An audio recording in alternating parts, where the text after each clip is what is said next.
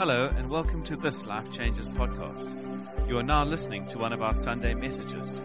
If you'd like to know more about Life Changes, you can visit us on Facebook, Twitter, or Instagram. Now lean in and enjoy. I want to give you God's view on this thing called sex and sexuality. And if you didn't listen to last week's sermon, I really want to encourage you to do so. Uh, we kind of we laid the groundwork for the next six weeks, and we spoke about the fact that God has gifted us with this thing called sex and sexuality. It's a gift, and it came before sin. It's not because of sin. It is a gift from God, and it was meant to be in place for our joy and for His glory. But the challenge is that sin has come along and sin has distorted the precious gift. If you read in chapter 2 of the Bible, it says that male and female, He created them, and the two became one flesh, and they were naked and felt no shame. See, in God's context, it's a good thing. There is no shame. But if we then look at human history and the trajectory of human history, we see the proliferation of sexual gratification outside of God's design. We see pornography. We see sexual abuse. We see divorce. We see betrayal. We see sin distorting the precious gift that God has given us. You know what's funny? It all started with a choice. Adam and Eve chose. See, God had already invited them into glory. He had already invited them into the most glorious life with Him, but they chose a quick fix substitution. And the reality is that as humankind, we've been doing so ever since. We've been taking the quick fix. In this series, though, we want to paint a different picture. We want to show you that brokenness and pain and being unfulfilled does not have to be your landing space when it comes to sex and sexuality. God's heart is to redeem sexuality. He was crucified on that cross to redeem your sexuality. You might be sitting here this morning and you might feel like your sexuality is destroyed. He died for you to redeem that very thing. Why? Because He gifted you with it. He has freedom in store, He has a bigger future, and ultimately, He has fulfillment in Christ Jesus. That is an important point this morning, and we're going to touch on that again in a little bit. But I'm going to ask you to stand because that's what we do. Uh, and it kind of gets the blood flowing and uh, you don't get too bored just sitting there listening to my voice. We get to stand up a little bit and we're going to read scripture. I'm going to ask the team to put the scripture up. We're going to read. We're going to read from the message version this morning. 1 Peter 1 13. So roll up your sleeves and put your mind in gear. Be totally ready to receive the gift that's coming when Jesus arrives. Don't lazily slip back into those old grooves of evil, doing just what you feel like doing. You didn't know any better then, you do now. That's an important point. You do now. As obedient children, let yourselves be pulled into a way of life shaped by God's life, a life energetic and blazing with holiness. God said, I am holy. You be holy. Let's pray. Lord, thank you for this time. Thank you, Lord, that we get to hear from you. We get to see what your word says about sexuality. Thank you, Lord God, that you came to bring us freedom. You didn't come to make things boring. You didn't come to make things narrow. You came to give us freedom in the space of sexuality by your design. I pray this morning, Lord God, that we would hear from you this morning. Would you reveal your best for us this morning? I pray this in Jesus' name. Amen. The mind is a very powerful thing. it wields incredible power. And I'm not talking about, when I wrote that statement, when I was preparing, it made me think back to when I was a kid and you used to get those magicians or those, remember they used to bend a spoon. You know, like, oh, I'm going to bend a spoon with my mind power. I'm not talking about that kind of mind power. And I don't think they bend a spoon, but it doesn't matter. Forget the spoon. The mind is a ridiculously powerful thing. And if not restrained, and if not trained, it will yield incredibly destructive power over us. Your mind will destroy you. That's rough. It's your mind. See, for many years, I allowed my mind to run away with me. From a very young age, I started to live life in my head. I allowed myself to spend more time in my fantasy life than in real life. And the challenge with that is, is that eventually your mind is going to take you places you didn't think you were going to go. So the title of this morning's sermon is Mind Games. And my prayer is that you will see that lust and the things that consume our minds are not just games. They're not just fantasy. They're not just your private thought life. Because the reality is, it's not that private. I want to challenge you this morning and tell you that your sexuality does not start below the belt. Your sexuality starts in your mind. It starts with your thought life. Proverbs says, As a man thinks, so shall he be. As a man thinks, so shall he be. God is after our hearts. There is no doubt of that. But the reality is, our hearts are linked to our minds, and our minds can convince our hearts of things we didn't think possible. So I'm asking you this morning, we're going to roll up our sleeves and we're going to get our minds into gear. I have three points this morning, and you will know they are points because they're going to rhyme. That's what we do. And the first one is the root determines the fruit. The root determines the fruit, and when I mean root, I mean like a root of a tree, not like root of a map. The root determines the fruit. The first root I want to talk about is the root of temptation. Because we're all tempted every single day of our lives. Some of you face temptation on the way to church this morning. Some of you faced temptation in your dreams last night. Temptation is real, and it's real for all of us. See, the power of all temptation is the prospect that it brings. Because on the outside, it looks good. We do not sin out of duty. None of us get up in the morning and go, ah, oh, I've got to sin today. I've got to do it. It's this is duty I've got to perform.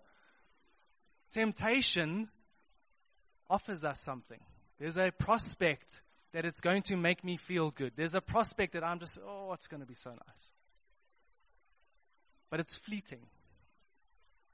See, temptation in itself is not sin. The Bible says Jesus was tempted. If you're facing temptation on a daily basis, you're not sinning. Because the truth is, I am going to consider my position with God not based on my temptation. I'm going to consider my position with God based on how I respond to my temptations.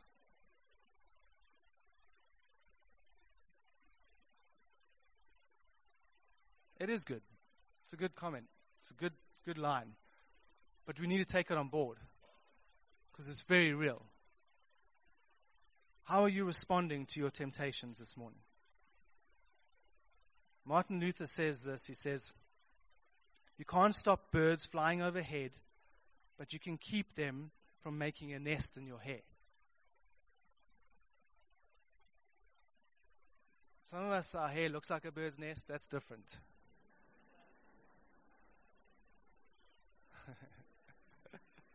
Sorry, Jay. Uh, 1 Corinthians says this says the temptations in your life are no different from what others experience. That sentence, that verse, I found difficult. Because there were many times that I thought to myself, I'm the only one going through this. I'm the only one who's tempted like this. I'm the only one giving in to this temptation. No one else is going to understand. But the Bible says temptation is no different. We're all experiencing the same temptations. And then Paul just chucks this little thing in and says, and God is faithful. I love that. And God is faithful. He will not allow the temptation to be more than you can stand. And then there's times I have to take that sentence and look at myself in the mirror and say, if that's true, why am I giving in? What root have I allowed to take ground in me? If it's true, why am I giving in, Lord? When you are tempted, He will show you a way out so that you can endure. Are you taking the way out this morning? See, the reality is we need to actively fight temptation. Temptation is real. We all go through it. We all encounter it. We have to actively fight it. In fact, the Bible uses words like run. There's not often the Bible says you need to run away from things, but when it comes to sexual temptation, the Bible says run, flee. The Bible uses phrases like take your thoughts captive. This is an active resistance. I need to wake up in the morning, I need to make a decision. There's no gray area. It's a yes or a no. I'm either going to go for it, I'm going to take it on, or I'm going to say no, I'm going to turn around and walk the other way. The challenge is this. If all we do is resist the thing, I worry that eventually we're going to lose. Because it's going to be relentless. If the one thing we can give the enemy credit for is that he is relentless. He will not stop. He will not give up. You think you've conquered that thing today, you wake up tomorrow morning and there it is all over again. I want you to just keep that thought in mind. We're going to come back to it. If all we are doing is getting up and saying no and just fighting, I'm worried that we're eventually going to lose because it is relentless. So that's the first root the root of temptation. The second root, the root of sin. You've seen that temptation on its own is not sin. When I give in, it becomes sin. C.S. Lewis says this. He says, The desire of love is to give, the desire of lust is to take. So we do a little comparison here. We're going to compare lust and love. Lust is a taker, love is a giver. Lust is selfish, love is selfless. Lust is all about self, all about me. Love is about others. Lust sees objects. Love sees a person in the image of God. Lust brings insecurity. Love brings security. The root of all sin starts with who's at the center. Because when we're talking about lust, lust is all about me. Lust is all about my cravings. Lust is all about my pleasure. Lust is all about getting what I want and getting it now. That's lust. And I know I'm defining it here. The reality is, most of us know that. See, lust is an ancient and universal human sinful appetite. It's been around forever. Some of you make statements like, oh, it's, it's, you know, this kind of thing, like sexual sin is way worse now than it ever was. No, it's just the same. Our appetites have not changed. We just have much easier access to it now. I can vouch for that. I'll tell you a story just now. The challenge is that the more we feed lust, the more ravenous it becomes. Lust doesn't just stop with that little thing. Lust needs more, and lust needs more perverse diversity.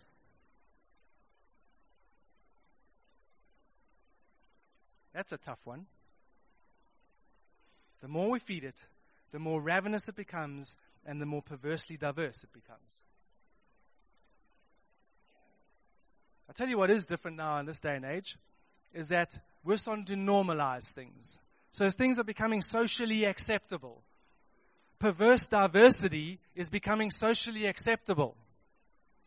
And the more we allow that into our lives, the more sexual immorality will steal, it will kill, and it will destroy. This is the enemy's number one tool. I don't doubt it for a second.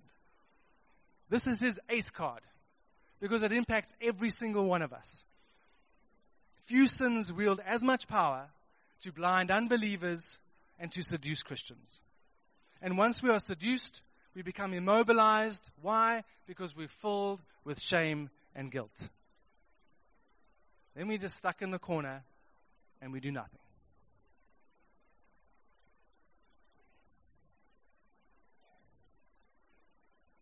I think the driving force, though, is frequently misunderstood. See, often we feel like the driving force behind lust is human sexual drive, sexual appetite. But as we see in the Word of God, God has gifted sexual appetite. It's a gift. The challenge here is that it's not the dominant power. The dominant power behind lust and in lust is sin. That is the dominant power. Because what ends up happening is sin will infect sexual drive. See, sexual drive inside of the context of God's plan is good. And it's restrained when it needs to be. But outside of that, it becomes infected by sin. So what am I talking about? I'll give you a couple of examples. Bible uses a word called coveting. If you're not familiar with some Bible terminology, coveting is I want what I cannot have. This is a big driver for most people because we will see things in our daily lives and we will want them, but we can't have them. And this will drive it will fuel our lust to have something that we cannot have. What about self indulgence? Self indulgence. I'll give you an example. What about entertainment? Entertainment's good. There's nothing wrong with it. But when I overindulge, what happens? I become lazy and laziness leads to a dangerous place. Because laziness, laziness leads to idleness. And nothing fuels lust like idleness. I'm guaranteeing that. Unchecked emotional states. We need to get our emotions into check. Because when we allow them to run away with us, what do they do? They can fuel lust. An unchecked emotional state is a challenge. What about the desire to wield self exalting dominance or manipulative power over another? I need to show you that I am in control. See, that's the sin that fuels lust and leads to some horrific situations. The fear of loneliness can be challenging But the fear of death, not trusting God for my future. The fear of death can be manifested in a sexualized desire to recapture youth or to be sexually desired by youth. It's real. All these things are sins that fuel lust. They infect and take hold of the sexual drive that God has given me as a gift. And they distort it. We recently at home cut some trees down. And um, when you cut some trees down, you have to still poison the tree. So you can cut it down. I don't see a tree anymore. The tree's gone. Yeah, so looks fine. Looks good. But underground, the ground, the roots are still growing. There's still a problem. I now have to poison the roots. So I might look, it might look good on the outside or on the surface, but underneath, the, the roots are still going. I now need to poison the roots. And I'll tell you what, the best way to poison the root of temptation and the root of sin is with the root of the Holy Spirit. And that might come across to you like just some real good Christianese. But I need to encourage you today that if you don't find that root, this is going to be a problem. I need to realize, we need to realize that as Christians, we're no longer victims. We, we are no longer a victim in this thing because we have been given way more authority than we think. Way more authority. We've been given everything, in fact, that we need. The spirit of lust is defeated by a superior spirit. And we have him in fullness. We need that revelation today. You know, the reality is, He doesn't leave the room when you're struggling with your temptation and your lust. He's with you every step of the way.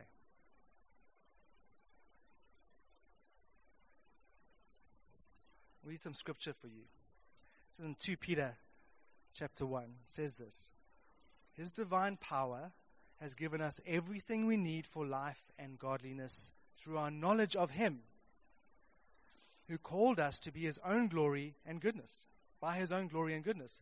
Through these, he has given us his very great and precious promises. We have to lean on his promises. So that through them you may participate in the divine nature and escape the corruption in the world caused by evil desires. That's quite a mouthful. I'm going to read this message translation. Everything that goes into a life of pleasing God has been miraculously given to us by getting to know personally and intimately the one who invited us to God. The best invitation we ever received. I'm asking you today, what invitation are you accepting? Because every single day we're given an invitation to something.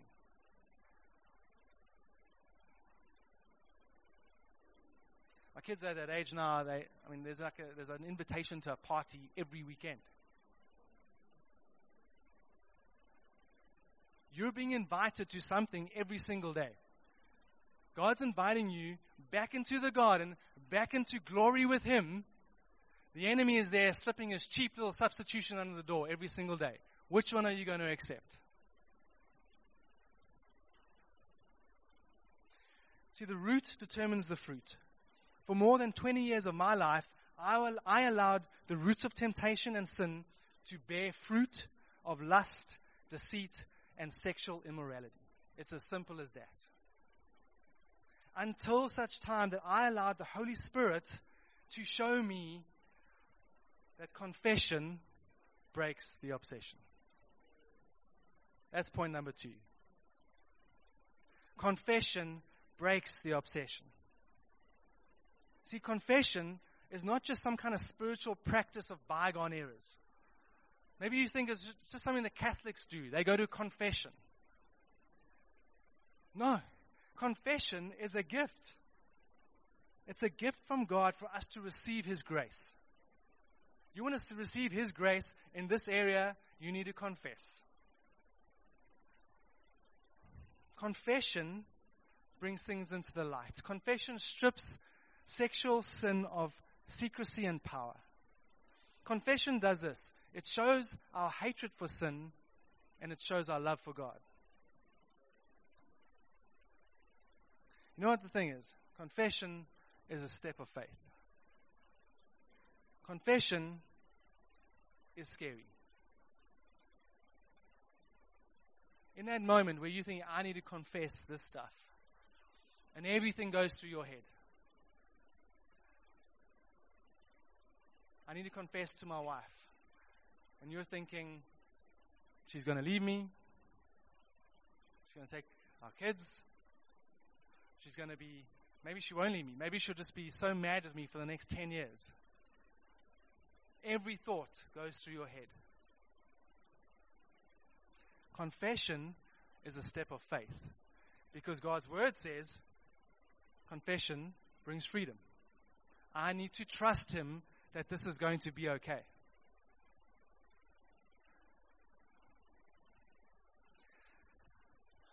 I, I was um, I was introduced to pornography at the age of about ten or eleven.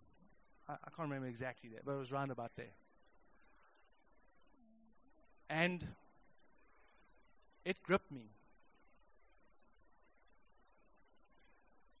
And uh, it led me on a journey, and I became a slave to lust for the next 25 years of my life.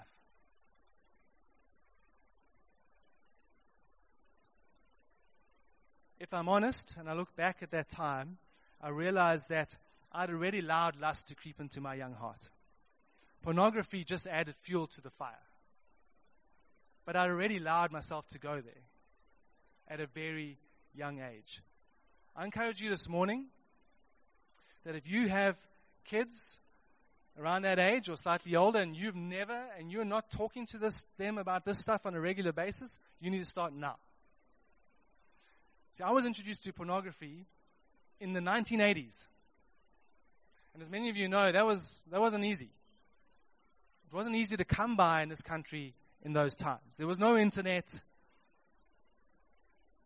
all the dirty stuff was banned.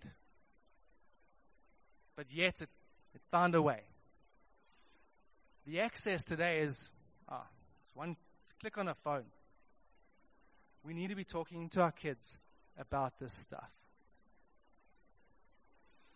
That started something in me. It started a journey in me. I, I, I had this insatiable desire to feed it.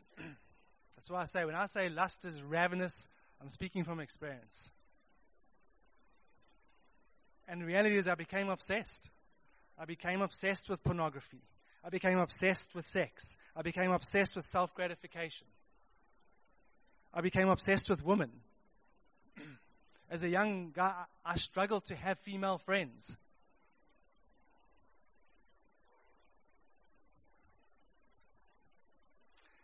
And then the internet came along and just took things to a whole new level.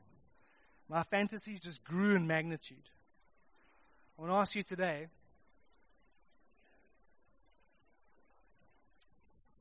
where is your thought life going to take you? Where are your fantasies going to take you? Because if you do not get, get, get them into check, they are going to take you somewhere. I think that for many of us, the reason why we have not acted out on our fantasies is because we either haven't had the opportunity or because we can't afford it.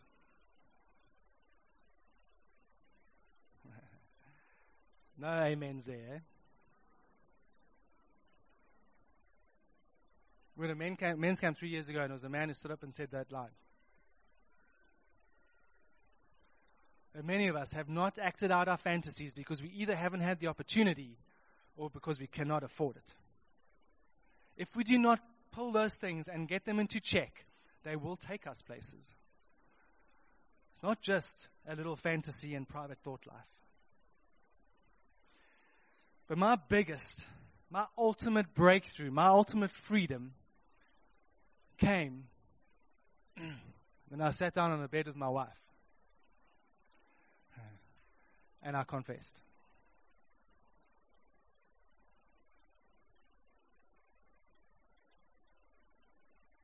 See, God had gifted her with grace for my story.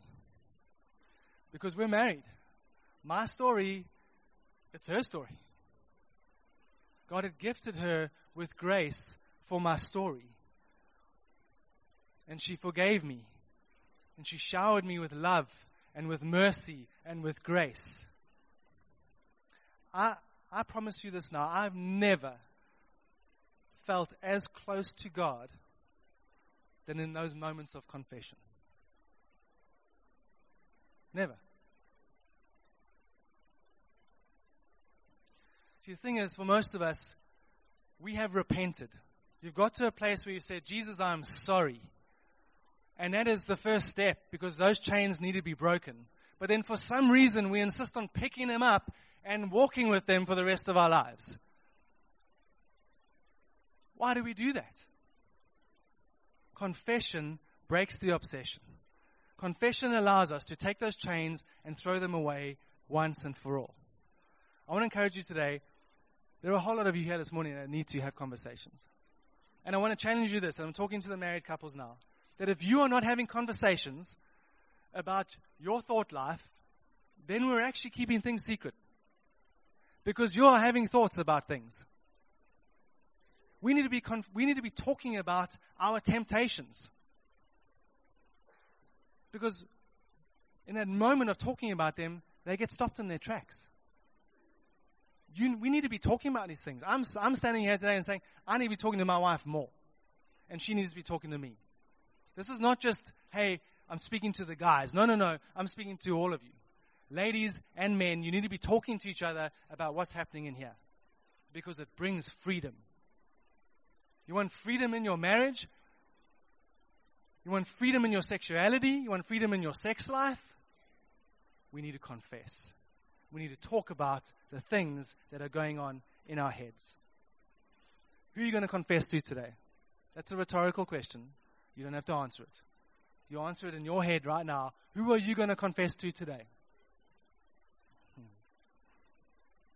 Point number three, we're almost done. Your yes empowers your no.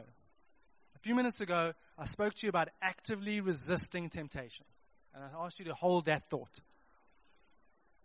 The reality is that we've got to fight this thing every day. But if all we're doing is fighting for the sake of fighting, we're going to lose because the stuff's relentless. But when my thirst for joy and meaning and passion are satisfied by the presence and promises of Christ, the power of sin is broken. See, when I realize that there is more in store, there is more pleasure in store, in and through Him, I can get up and have that fight. Because there's something in store. There's something better for me. Just having the fight for the sake of it, I think we're going to lose.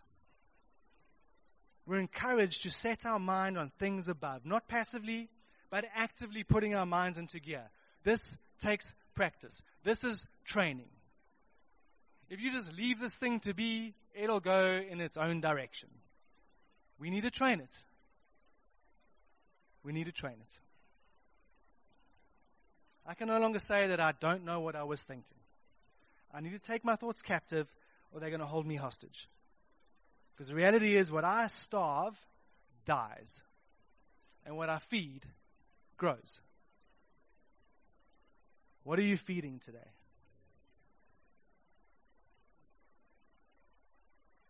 We need to put on self control. When I wake up in the morning and I know where my pleasure lies, I can put on self control with pleasure. It's not a duty, it's not a. Ah. I put it on with pleasure. I want to encourage you today if you have repented and you have confessed, and maybe the last time you confessed was 10 years ago, there's a good chance you're still got to have another conversation. Because stuff happens. I'm harping on about this confession thing, guys. It is so empowering. It is the reality of grace in our lives.